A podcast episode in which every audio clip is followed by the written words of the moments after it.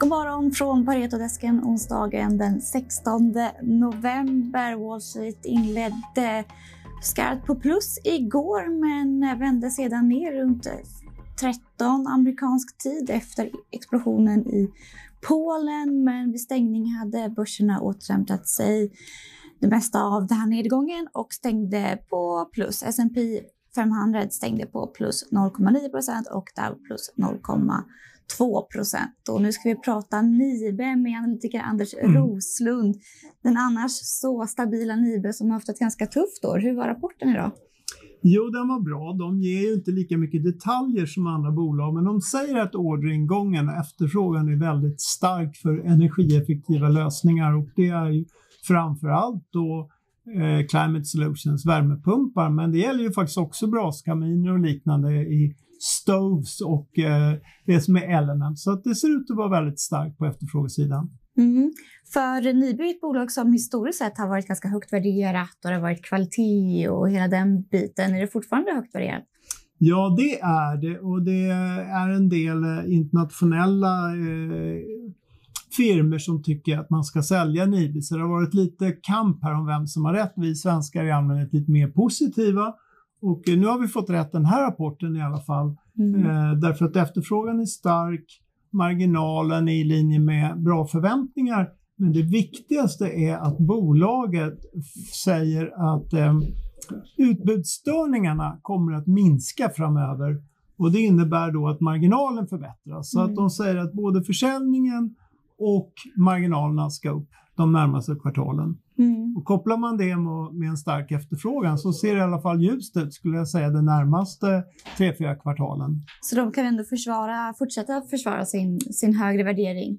Ja, det är väl den slutsatsen man kan dra idag. Men för aktien har ju kommit ner senaste året. Det har inte börjat se lite mer attraktivt då tycker du?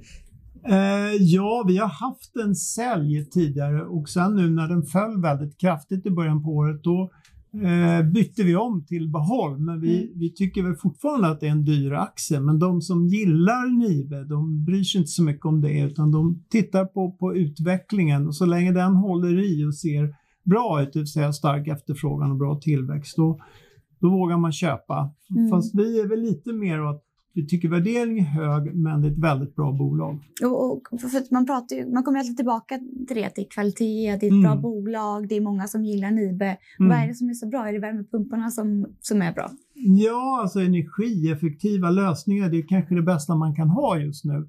Men då finns det något motståndarläger som säger att ja, men även värmepumpar är en konsumentprodukt och konsumenten har det lite tufft här nästa mm. år. Men vi tror att om det är någonting man kommer att prioritera som konsument så, så är det ju någonting man får en snabb payback på. Det får man ju om man stoppar in en värmepump. Så mm. jag tror inte riktigt på det. Nej, men eh, kvalitet är fortsatt ett bra bolag, men ja. eh, lite dyrt tycker du? Ja. Mm.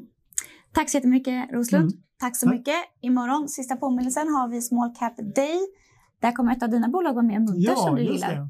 Du kan väl berätta varför gillar vi Munter så mycket? Nej, de har ju en extrem exponering just nu mot datacenter och produktion av litiumbatterier.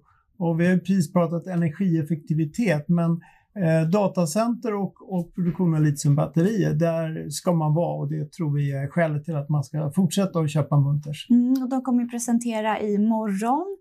Är det några frågor som du gärna ställer? Ja, det blir ju nästan som ett nytt bolag. De ska ju börja producera alla de här värmepumparna, förlåt, mm. eh, alla de här eh, utrustningen till datacenter som de ska leverera.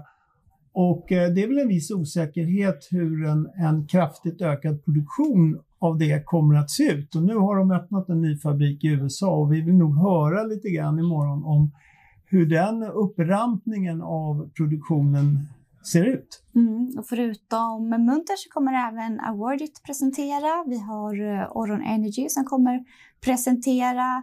Vi har också VNV Global bland andra. Jag kan eh, spesa upp alla bolagen och hur ni anmäler er. Även om ni inte har tid att lyssna in imorgon klockan 10 så kan ni ändå anmäla er så kan ni lyssna i efterhand när ni vill.